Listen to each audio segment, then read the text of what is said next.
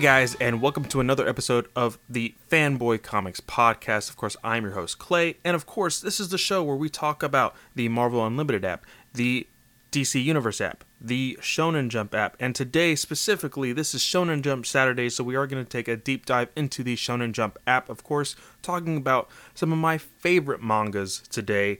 Of course, we are talking about Dragon Ball Super, My Hero Academia, and as well as Rurouni Kenshin, as you heard of the intro. Now, I have really been enjoying the uh, Shonen Jump app, uh, so much so that, of course, we are on chapter 55 of the Dragon Ball Super saga. And looking at the app right now, we have 56, 57, 58, and 59. Now, I think in about seven days, uh, 60 is going to come out for Dragon Ball Super, but we are catching up, which means we're going to be down to two different mangas that we're going to be talking about weekly. So we need to add something else. I did a poll on Twitter and I did a poll on Instagram. Now, they didn't add up very well, so looking at it, it looks like we may add two more books instead of just one onto the Shonen Jump app, uh, uh, or the uh, Shonen Jump Saturday show. That being my Hero Vigilante, and quite possibly Naruto. So I'm still questioning Naruto because uh, it is a long series to invest in. But something that I might want to look into just because I love the anime. I I've seen it all the way through episode 1 through gosh, 500 or whatever it may be. I can't remember off the top of my head, but I've seen all of it. Absolutely loved it, but I've never read any of the mangas. So, I think it would be really fun to look into. Uh, so, yeah, I might have a total of five different books to talk to or talk about.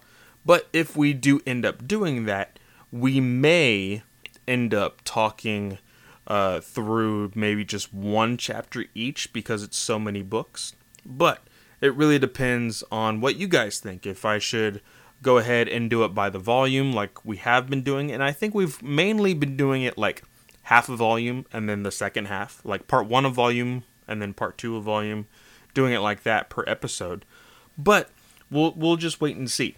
So let's go ahead and jump into the very first book of the night, that being Dragon Ball Super, Chapter 55. Chapter 55, Dragon Ball Super, Merus's True Identity. Now, of course, on Chapter 54, we had seen that Merus may have some relation to the angels, quote unquote, of the Dragon Ball Super universe.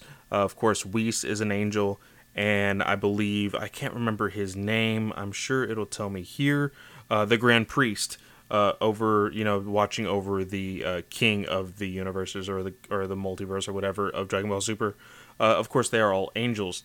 So here in chapter 55, the very beginning, uh, we do indeed find out that he is an angel, and his wavering on whether he is being, uh, I guess, uh, what's the word that I neutral, being him being neutral, has kind of been swayed towards the good side.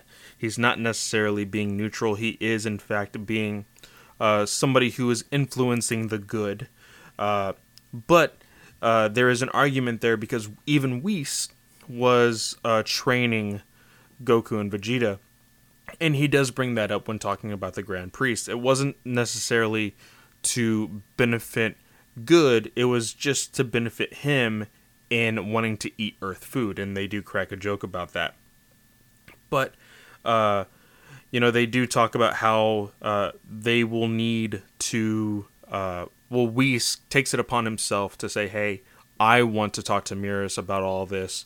Uh, I want to see if we can, you know, get him to kind of calm down with being, you know, a good guy, quote unquote. And the Grand Priest grants it and says, "Okay, you will deal with this, but please, uh, I do, I do not wish to lose any angel, uh, troublemaker or not." So we move back to Yardrat, and this episode, in, in in this chapter, is quite possibly my favorite that we have read all like from the very start of when we started reading Dragon Ball Super because we finally get a little bit of insight on how the training is going as far as Vegeta. Now, of course, there is a uh, what's his the Galactic Patrolman? He is named. Gosh, what is his name? His name is. Um um um um um um. Uh, Iriku. Iriku is, uh, of course, the Galactic Patrolman that had been alongside Vegeta when basically Vegeta. Uh, but, oh my gosh, I don't know what I just called him. When Vegeta basically took control of the ship. So they're on Yardrat. Goku is, I mean, Vegeta is training, and Iriku is telling Vegeta, hey, there is an unknown vessel that is coming in. I think it's going to be uh, Moro's people and more of the inmates. We need to make sure that you know they don't consume this planet. Blah blah blah. So Vegeta is ready to you know fight them, but the individuals of Yardrat are like, "Hey, you're still training. Be careful of how you're you know what you're doing basically." And and Vegeta's kind of questioning that, like, what what does that even mean? Oh well, I need to go fight. So it's really really cool because uh, the people the inmates that are fighting there's one individual uh, he kind of looks like a pretty boy and he immediately starts to like be like oh okay you're you're the one who was fighting us on that namekian planet. Uh, i should tell moro about this that you know you did survive. And vegeta puts out a finger to shoot out a ki blast and oh my god, it is about the size of a freaking spirit bomb right at the tip of his finger, and it just blasts off. Even Vegeta himself is so confused as of what the hell's going on. And this dude immediately is just fried. He isn't dead. It's kind of just like jokingly like he has the singe marks. He's like smoke is coming off of him. And he he's like, "How dare you? Like without warning, you're just going to fire at me?" And even Vegeta, like I said, he's very confused. But the people of Yardrat uh, come up and they're like, hey, uh, you know, they, they are a little bit concerned with, you know, the environment around them, but they do say, hey, you know, the, these buildings and whatnot have been abandoned for some time, so thankfully you didn't kill anybody. But he says, uh, you just witnessed your own uh, nascent power before your training here, your body's uh, your body and spirit were so off balance that you couldn't project your own power very well. And then even Vegeta says, "Oh, meaning I've already grown since I've arrived." And the guy says, "Yes, leaps and bounds. You have grown so much just in this small time of training, which even Vegeta at one point in the beginning of this felt like he wasn't learning anything." So, uh, he does say, like I said, you got to be mindful of that power. And so uh, this guy that got fried by Vegeta, his name is Yuzun, uh, he, he orders the other lackeys to attack. Vegeta, barely moving an inch, takes them both out. And so this guy immediately starts to transform and then it dawned on me, holy crap, this guy is the same race as Zarbon. If you don't remember Zarbon, it is from the uh, the uh, Frieza saga when they were on Namek for the first time, gathering the Dragon Balls. He was the green guy that worked for Frieza, kind of his right hand man. And eventually, in the Namek, uh, in the Mekian, the Frieza saga, uh, Vegeta ends up killing him. So he transforms, everybody kind of freaks out, and he says, Now that I've transformed, you're doomed. And even Iriku is like, Oh, I've never seen a transformation like that before. and Vegeta's like, Oh, yeah, I've seen that plenty. I've seen plenty like him. This shouldn't be a problem whatsoever. And so, uh, freaking uh, uh, Yuzun is very offended by the way that Vegeta is kind of throwing shade or whatever. So he's very angry. Uh, and he is ready to kill Vegeta. Vegeta's not having it. Nope, not at all. Vegeta very quickly and like swiftly just moves like the wind, blowing him like freaking blowing Yuzun off to the side. Uh, And so this guy is getting even more angry. He's starting to attack. He's getting he's he's pretty large now because of his transformation. And Vegeta is not breaking a sweat whatsoever. He has that smug grin on his face. Absolutely love it. And again, they're like destroying buildings, they're destroying towers. Uh, but Yuzun ends up picking up an entire building, almost like a skyscraper, and throws it at Vegeta. And Vegeta at like at first looks like he's like kind of nervous about it, but as soon as the building touches his fingertips, he is easily easily able to just toss it aside. Absolutely awesome. Uh, I I love this. I absolutely love this. This is where you get to see Vegeta really shine. He gets to have his own little like, hey, look at me, I'm fucking awesome moment. I absolutely love it. This is what I want to see. This is exactly what I want to see because I love I love Vegeta. Other than Gohan being my number one favorite character, Vegeta is the number one character that I believe has had the most character development through the beginning of Dragon Ball Z. Now, of course, you can say that belongs to Piccolo because, of course, he was a villain as well, and that was like from Dragon Ball, but I said Dragon Ball Z. So, little loophole there. So, uh, Yuzun actually throws like I believe like the top of a tower that looks like a spaceship or whatever, and like attaches energy to it. He consumes it with energy, almost like uh, like a telekinesis type, and he like throws it, and Vegeta is easily able to just kick that out of the way. Uh, Yuzun is able to deflect it back up into the air, and you know Vegeta again moves like the wind, knocks the breath out of him with one swift kick. And Yuzun then is, you know, he has consumed too much energy at this point. So he transforms back to his normal body and, you know, has secretly had his minions get the pl- uh, get their ship and kind of be below him. He jumps off the ledge, lands into the ship, and they start to fly off.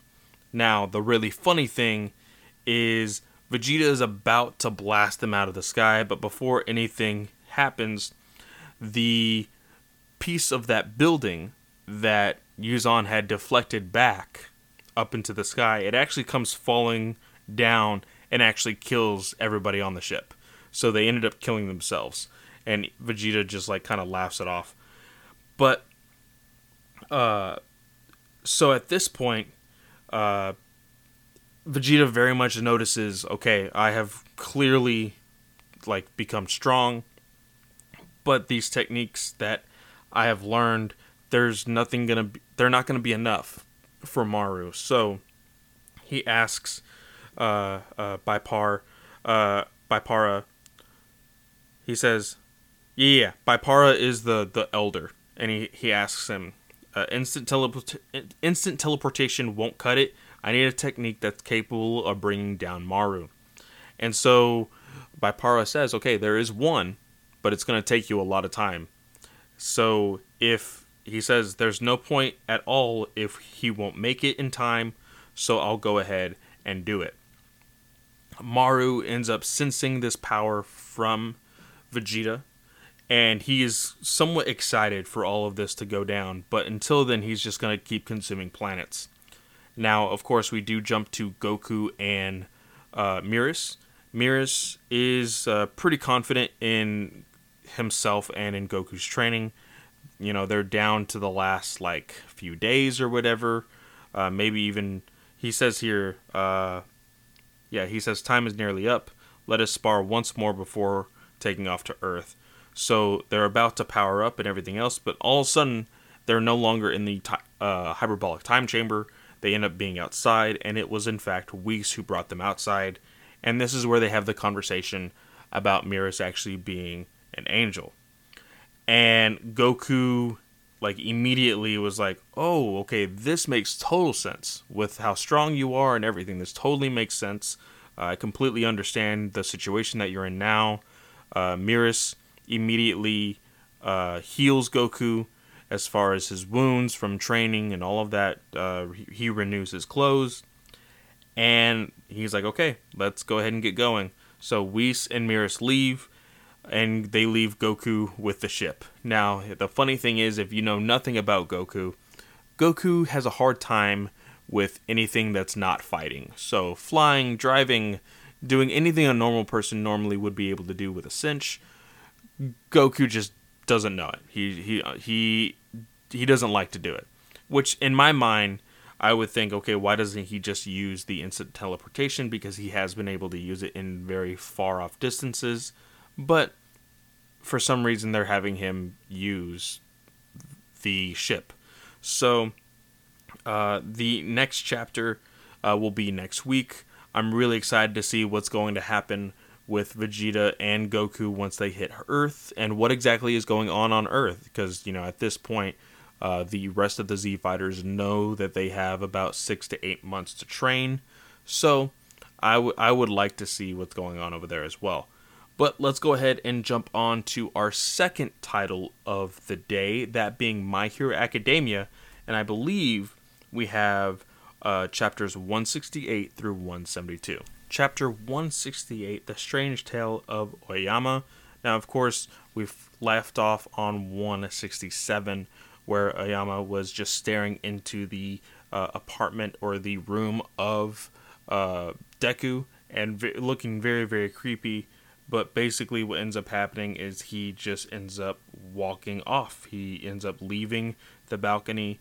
Uh, Deku immediately wakes up, uh, feels that Oyama was there, and he's kind of freaked out. Uh, and when he looks outside, there is cheese that spells out the words "I know." Uh, so he is very freaked out by this. He doesn't understand what Ayama means by this, uh, but uh, the next day at school, Ayama is still kind of acting kind of weird. Uh, they are talking about, uh, I believe, uh, what are they talking about? They're still talking about the, shoot, what is this? Um, let's see. Says here he is Deku's still very confused as of why Oyama has been acting this way, and they they then talk about how uh, Mount Lady, Edge Shot, and uh, Kami Wood uh, are teaming up. So they get on the conversation of heroes teaming up and how you know once they graduate they should team up as well, and they're talking about you know how they could really work well together. So much so as like Iruka, you can make me float and I can make acid rain. And then you can control me with your tape. And you know they're they're all talking about how they could use like special moves to you know work together. And i thought that was really really cool. So uh, they go out into training uh, of course in the gym uh, and so those of the heroes or the the students that have been working on their special move if they kind of got it down they can perfect it. And those who haven't really worked out a special move they can still work continue to work on it. And there's a little piece here with Deku and Bakugo. Bakugo of course at this point knows about all uh uh all for one. Uh sorry uh one for all sorry. Uh and he asks him uh have you made any progress? And Deku says no. And he's like, not at all. How like how are you planning on surpassing me? So Bakugo still showing here that he does care. He is a hero. He is the kind of person that wants to lift people up, but he's not going to let anybody get in his way. So I still love that about Bakugo. But then here, when Deku is kind of in his own head, Oyama is still being weird uh, showing him his navel laser in a very awkward way, uh, showing his uh, special move, navel buffet laser, and you know he starts to get a stomach ache, and that like was his whole uh, thing with his with his power, and that's what really goes down into this one chapter. Basically, uh, he's not feeling well, so Deku asks if he can uh, uh, take him into the infirmary so that way he can take a break or whatever. And Oyama explains like the like well Deku asked like, "Hey, why did you do that with the cheese on my balcony? Like, what's going on? And Oyama says, well, I know. You're like me. Your body is not fit for your quirk, just like how my navel laser, if I use it too much, it hurts my own body. We're one and the same. So, when I first saw this in the anime, I thought he was being a creep as well, but when he really explained it like that, I think that was really cool for them to to have somebody like Oyama who is struggling with his own quirk, uh, being able to really, you know, use it just like freaking Deku is able to use his quirk. He's not able to use it in its full capacity. Same thing with Oyama. So, uh, and Oyama is still kind of weird with it. You know, oh, you know, wasn't it great? You know, that surprise. Didn't you like my surprise? And so Deku, you know, says thanks. He he's trying to be polite and whatnot.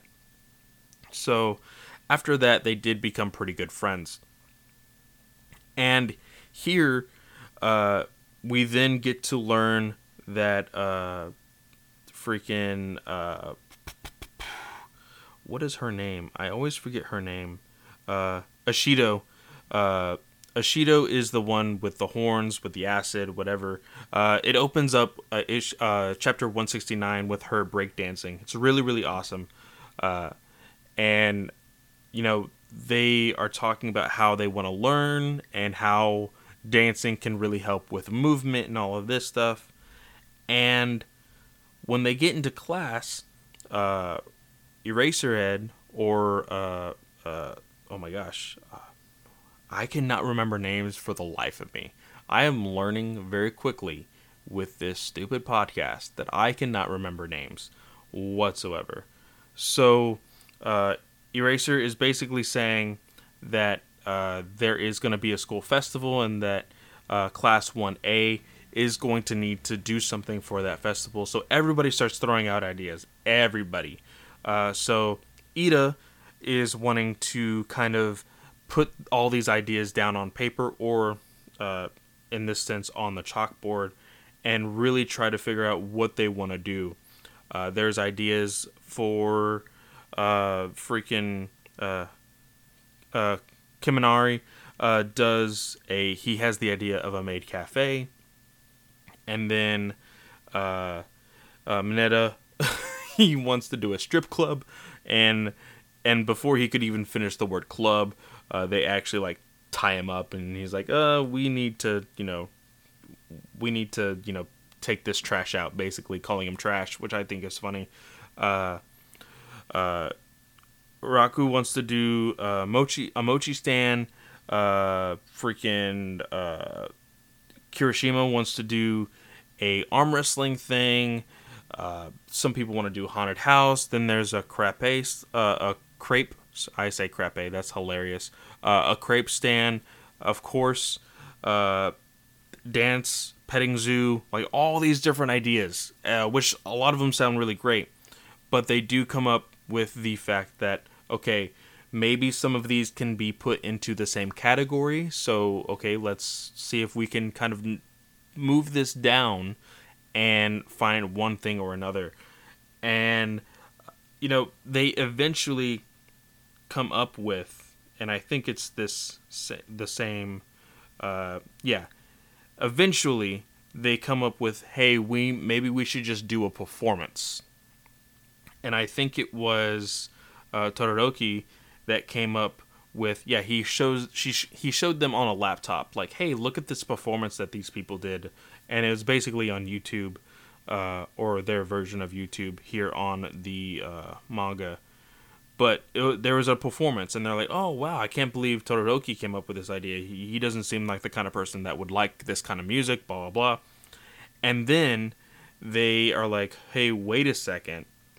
And oh my gosh uh, it is uh, uh, uh, uh oh my gosh uh, Jiro, of course, she is the musically inclined uh, individual her power is the sound waves. She's quite possibly one of my favorite heroes, or, or you know, one of the teen heroes, just because uh, I love music.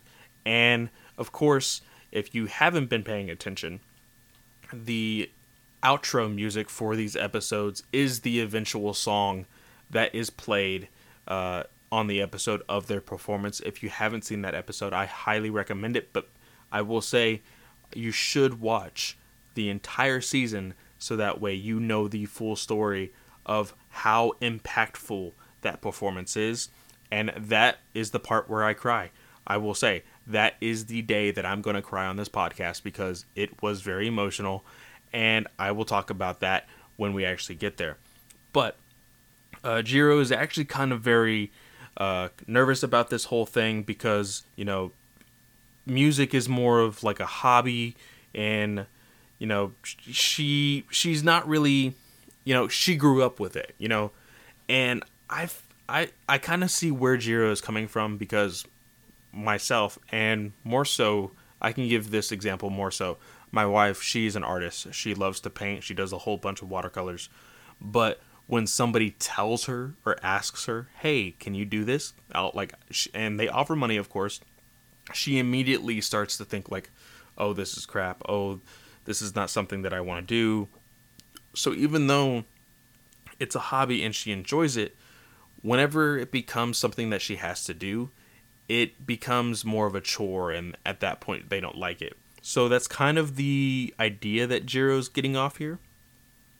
But everybody's kind of lifting her up and like, hey, I think this could actually work and whatnot. But of course, Momo is like, hey, you know, back off of her. I don't think she wants to do it. Let's think of something else. But she does end up saying, "Hey, you know what? Maybe, maybe." Uh, it, uh, she says here, uh, what she say? She says, "Turning down all these requests wouldn't make me much of a rock star." Uh, so they are they did they decide right then and there that they are going to be doing a live performance, uh, which I absolutely love. I absolutely love uh, the performance that they end up doing. But like I said, we will get there when we get there. Uh, chapter 170, it's really cool because uh, Deku and uh, Mirio get to go see Eri, and they have this awesome idea that now that Eri's you know quirk has kind of simmered down, she has not been running a fever, she's okay, everything seems to be okay. So Deku asks uh, if the because uh, I, I couldn't remember the name. So Aizawa. Oh my gosh. Okay. So sorry, not Eraser because in class there he is known as Aizawa. Aizawa. Uh, Deku asks Aizawa if Eri can go to the festival because they're explaining to her all these different things, and she wants to be their friends and she does say here, uh, or she, uh, she tries to smile. This is like the biggest thing. This is the biggest important thing of this entire arc. Is she says she's not very good at smiling, and she kind of gets emotional at this, and that's when Deku and Mirio realize that she hasn't truly been saved yet. When she can let go of the darkness that was basically consuming her with overhaul uh, she, she needs to be put in a completely different light a completely different state of mind in order for her to truly be saved. And so that's when deku has this excellent idea of taking her to the uh, to the festival. And so they explained to her, oh, yeah, this festival is going to be so cool. It's going to have this and this and this. And she really likes apples. So they say, oh, you know how you like apples? Well, you've never had a candy apple before. Just imagine, like, it's even sweeter and juicier and all. And, like, she starts to drool and she's like, oh my gosh, even sweeter? Oh my God. And so it, it, it's like she has this like pure innocence on her face and it's so adorable and it's absolutely awesome.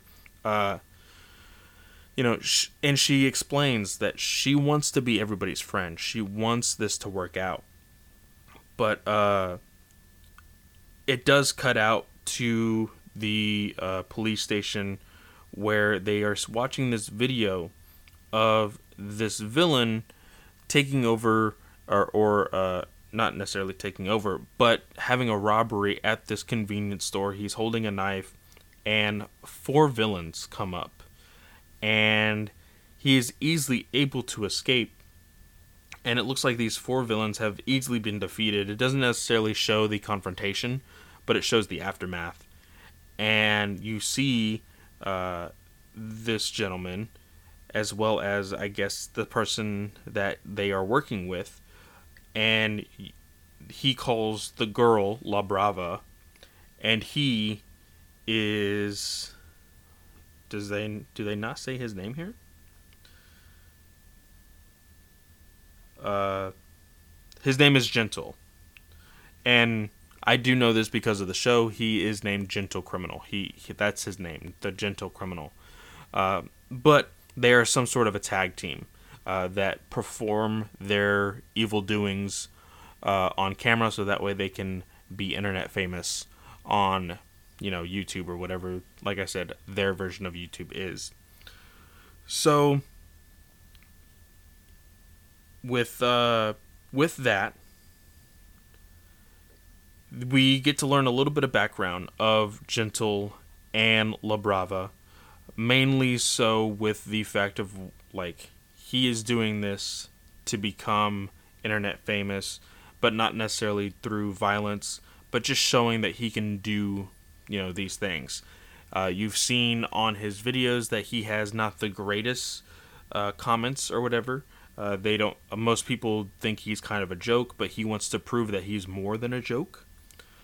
Uh, so it jumps back to the kids at school where everybody is starting to learn that uh, that uh, class 1A is doing this live performance and UA or UA no 1A class 1A is kind of trying to figure out okay who's going to be playing the instruments because Jiro does come up and say hey uh, she says here uh, what does she say? She says, uh, four on the floor beats then, and because they're trying to think about what kind of music they're gonna play. She says EDM is ideal if we're talking music you want you can dance to, but you guys uh, want to play instruments, right? Anyone ever played bass or drums? And they immediately look at at freaking Bakugo, and they're like, "Hey, Bakugo, you've played the drums before, right?" And he's just like, "Like whatever, huh?" and they even say try banging on these drums uh, i hear it's really tricky and that kind of just like irks him he's like what? They said this is hard. I'll prove to you. And then he like just does it like nonchalant. So everybody even Jiro is like just like gawking all over him. They're like drooling and like oh my god this is amazing. I can't believe this dude is such a hothead. But he can play the drums like a freaking angel. And he says like i don't want to do this. Like i don't want to do this because they like he says here he says uh he says like hell it will. The whole point is to help those others uh the other kids chill out right? But what's stressing them out to start with is how caught up in our own world we are. They ain't gonna accept this coming from a bunch of people they hate. And he says uh he he uh what does he say?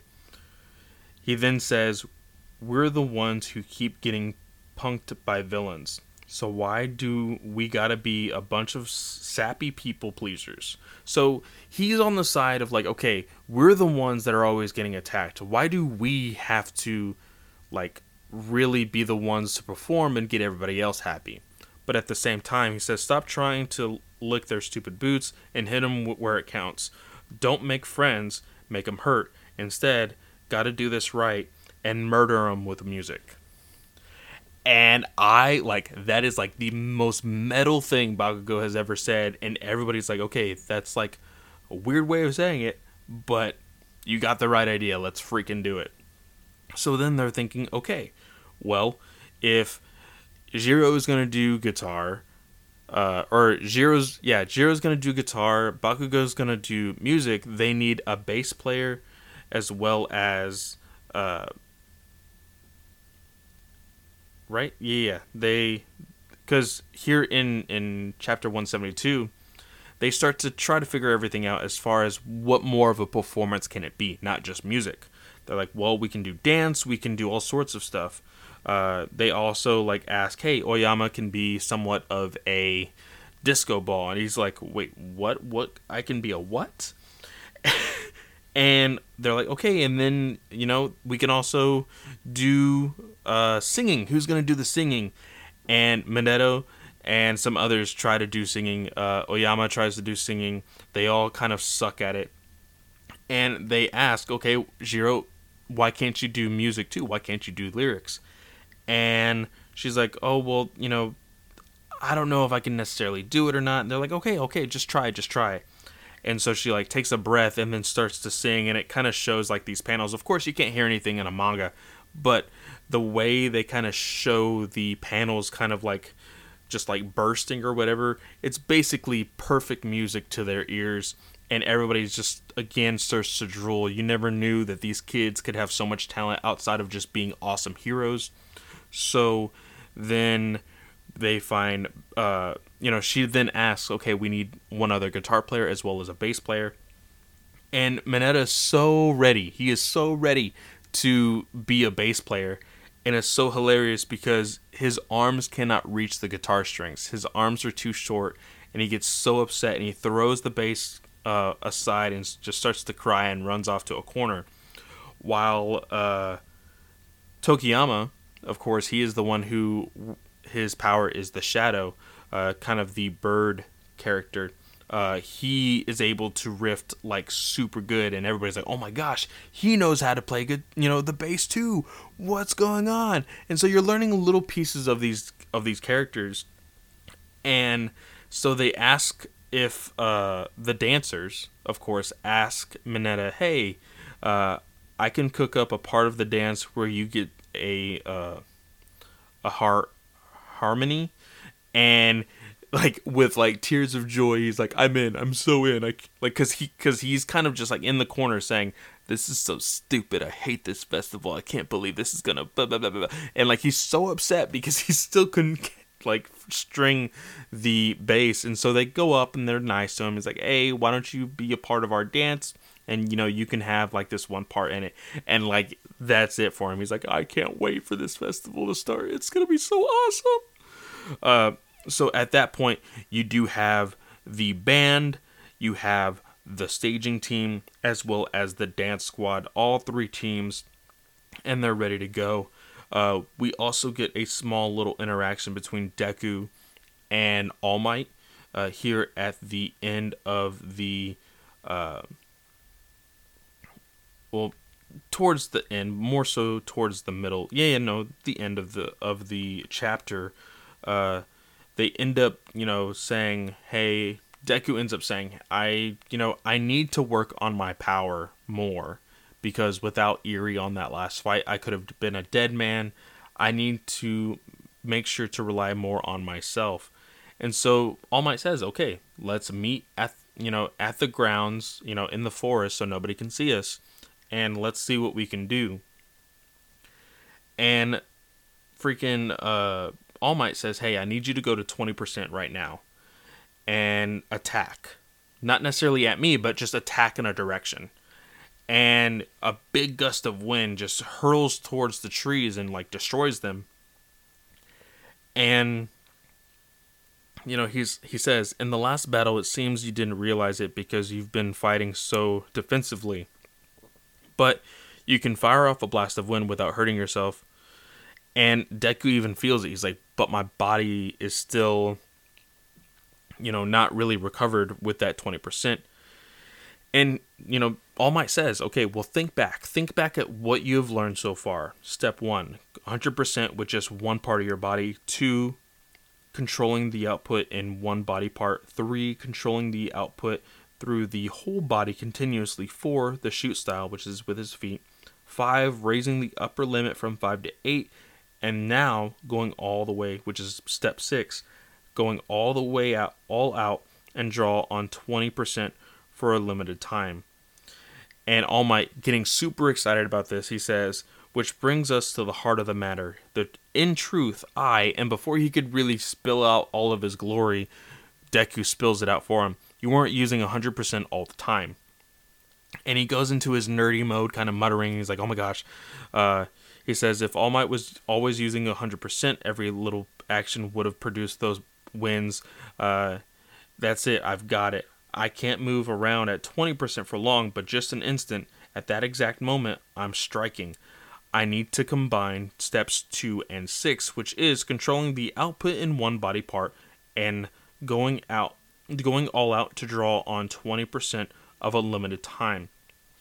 So, at that point, basically uh All, All Might tells him to use that 20% in his finger, but we don't get to see that. That's going to be in the next episode next week. It's going to be super exciting. I've already seen this in the anime, so I'm really excited to see what happens in the manga if anything else is different.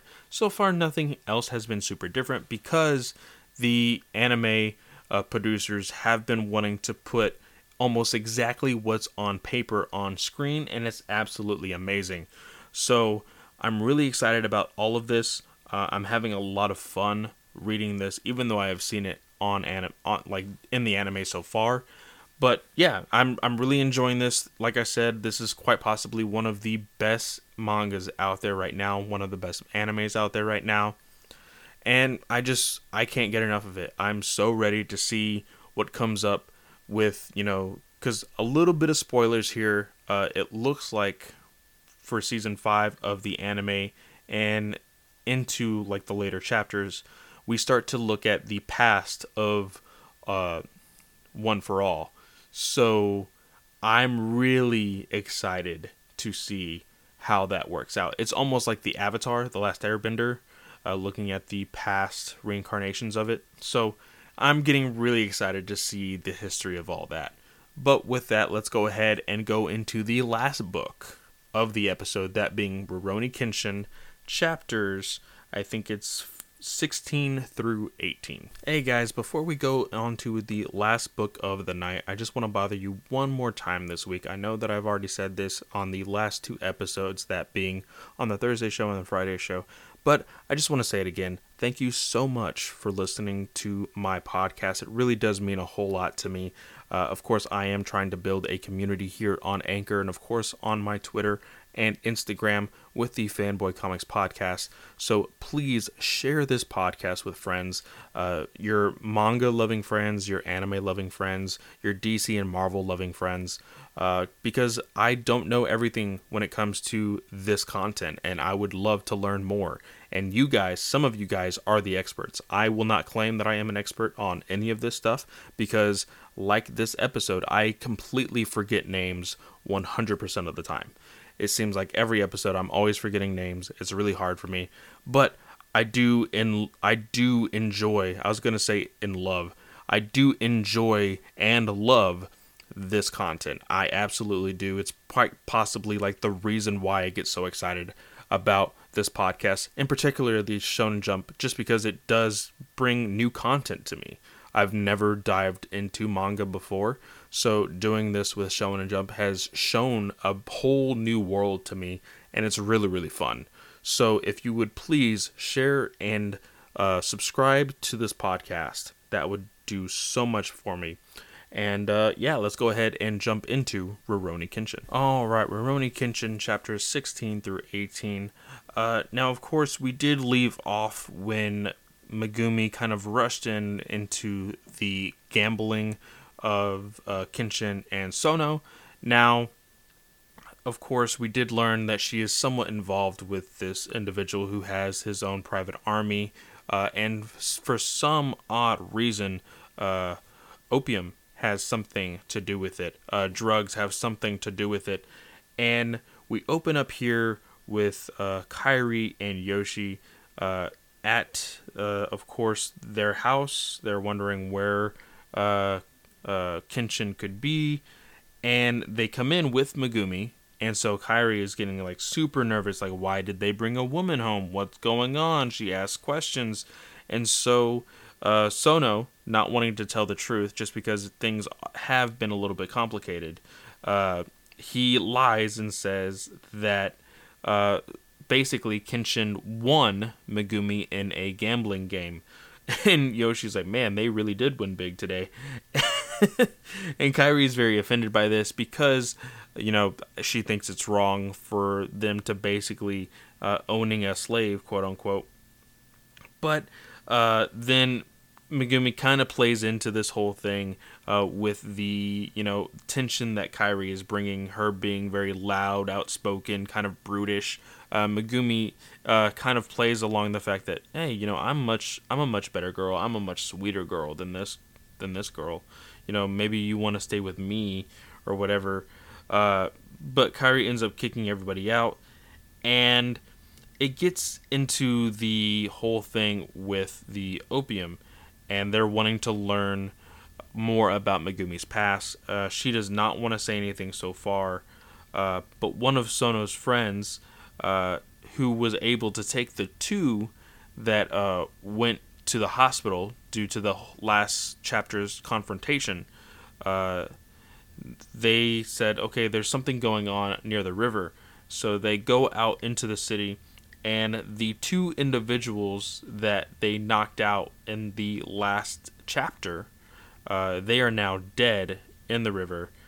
And so they're like, hey, what is going on? You know, they we just saw them like not too long ago. Uh, this is where Megumi does actually uh, see on the other side of where they are standing in the giant crowd, she sees uh, the individual who owns the private army, his right hand, and of course this little runt that was causing them problems uh, last chapter.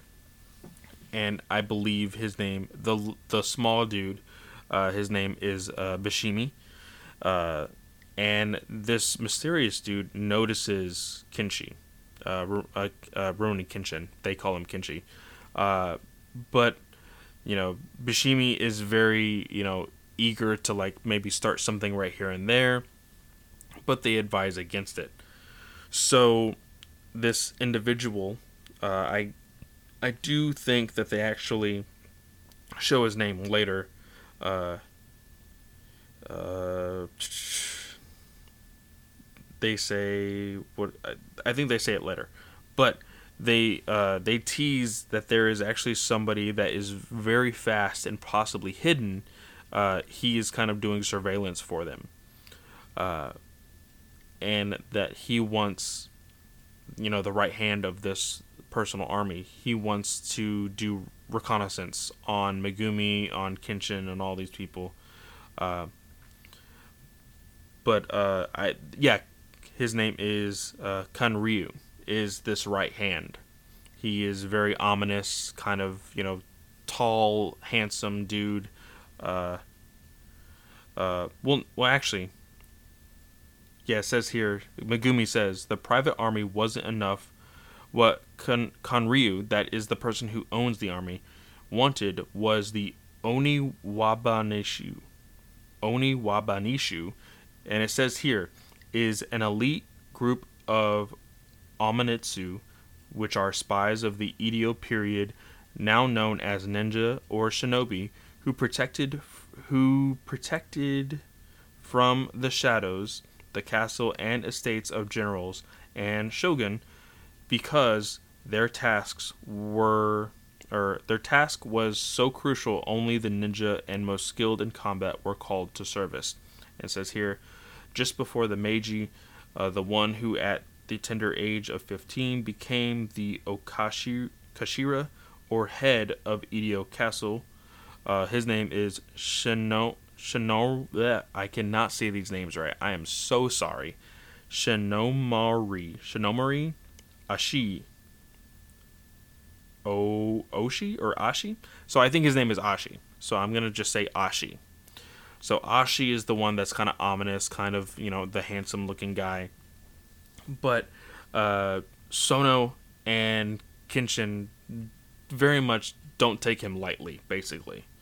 Uh, so in chapter 17, 17 is basically uh, Kenshin is trying to get you know an eye for what he can expect when uh, this Kanryu army comes looking for them, and especially Megumi.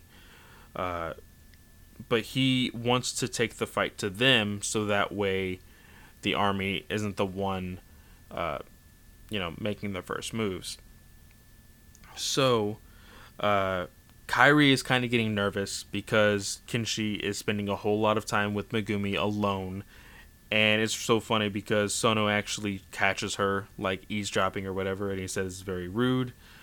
And here, uh, there seems to be uh, like they, they start they start to kind of talk amongst themselves. Kenshin actually comes out, and they're trying to plan a you know a form of attack and it's really funny because Yoshi was actually hiding the entire time, uh, and kind of surprises them. And you know, he says he he needs to be invited to these meetings because he's a part of Team Kinshi also, uh, and uh, you know they still very much see him as a child. But it's really cool because Megumi actually sees the four of them kind of like laughing, kind of talking, kind of, you know, being a family and it kind of shows somewhat of a flashback of her being with a family as well.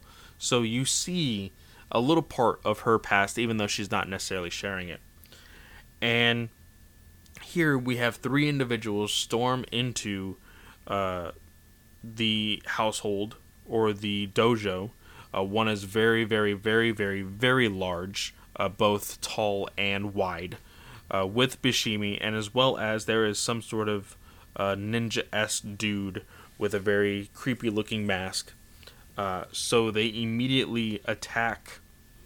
And it's really cool because this big dude, he is, uh, of course, they're all wanting to get Megumi.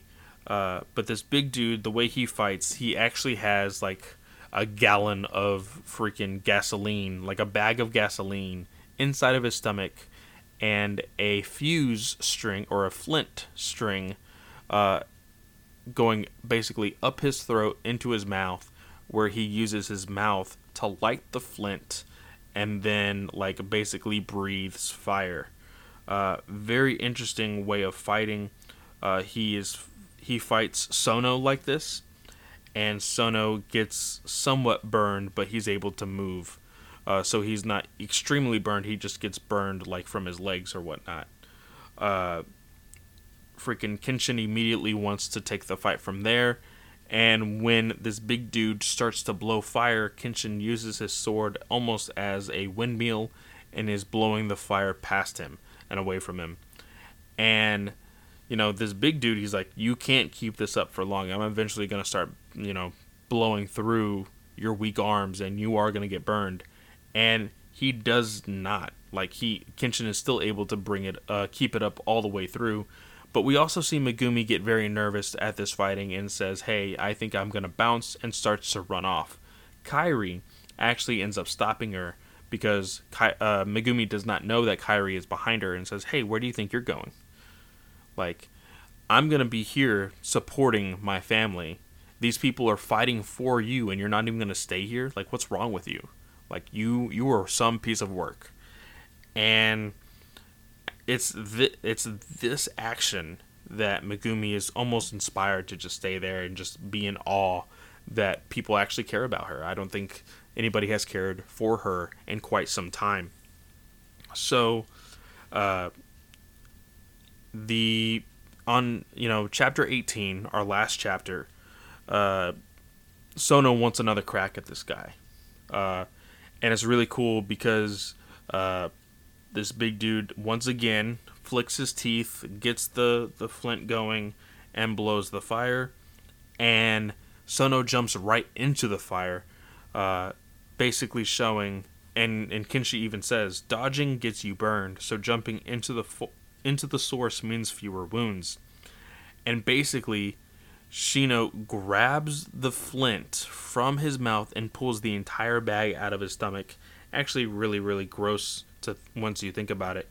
And Sono just beats the ever living crap out of this dude with one kick. And of course, this uh, uh, Bishimi dude sees Megumi right off the bat, kind of out, you know, in the distance, and is you know uses one of his little uh, his little weapons that he flicks, uh, shoots one at her. But Yoshi actually uh, jumps in and saves her, hitting his arm. And Kairi and everybody's like, "What are you doing? What's what's wrong with you?"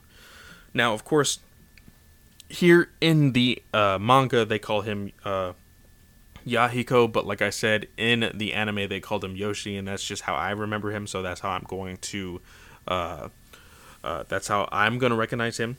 But I do, I do understand Yahiko is kind of like a better name. So Yahiko does say that uh, he says that I am on Team Kenshin. Uh, even if I can't attack, I can at least still defend. Don't you have any faith in your pupil? He's talking to Kairi, but then he immediately falls down. And Bashimi actually does kind of like say, hey, that was poison. You know, your brat won't last an hour. But uh, Kenshin comes out of nowhere, knocks him out, and uh, before uh, he can really lay a second attack, uh, this other dude uh, this ninja dude, uh, he actually is able to grab Bishimi uh, mid attack, and he says, "Hey, uh, I."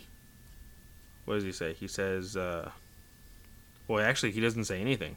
He just grabs him, and before anything can happen, like everybody's freaking out about Yahiko." And that is that. That is chapter Oh my gosh. It jumped all the way back to when I was talking about my hero. Okay. And that is chapter 18. um I really enjoy this. Now, like I said before with My Hero Academia, I have seen Rurouni Kenshin all the way through, so I remember, you know, small pieces of the anime. I've been wanting to watch it again through Hulu, and so I've I think I've watched like the first 6 episodes. So not quite this far, but I think I will go ahead and do that uh, this weekend, kind of watch a little bit with that. But uh, I've been enjoying this. I really, really have. I love, you know, diving into the Shonen Jump app. I will say, uh, with my taste of manga, uh, when it comes to the selection of what to read, I do feel like it's a little limited. You know, I feel like I've been wanting to read Pokemon or I want to read Full Metal and all of those classics, they're not on the Shonen Jump app. So it does, you know, irk me a little bit that I'm not able to read those. I would really love to read uh, Yu Yu Hakusho. They're here, but uh, they're only in volumes, which means I would have to pay for them. And right now, I can't spend the money on them uh, as much as I would like. I think it's a total. Yeah, it's a total of 19 volumes, and it's seven dollars each. That's just way too much money as of right now. But maybe in the future, um, I could purchase like one of those and go by the chapter maybe, and you know, do it that way to help move along uh, the show. But you never know. You never, never know. So, with that, guys, uh, of course, there will not be any episodes Sunday, Monday, Tuesday, or Wednesday. Uh, I will see you guys again, or I will, will you will hear me again on Thursday uh, for the Throwback Thursday episode, which I do believe that means that we will be on the uh, X Men, the red, blue, and gold, as well as the uh, what uh, Detective Superman and Superman and Batman. So that's gonna be fun, and of course uh, we will be talking about all of these uh, books again next Saturday. So I will see you then.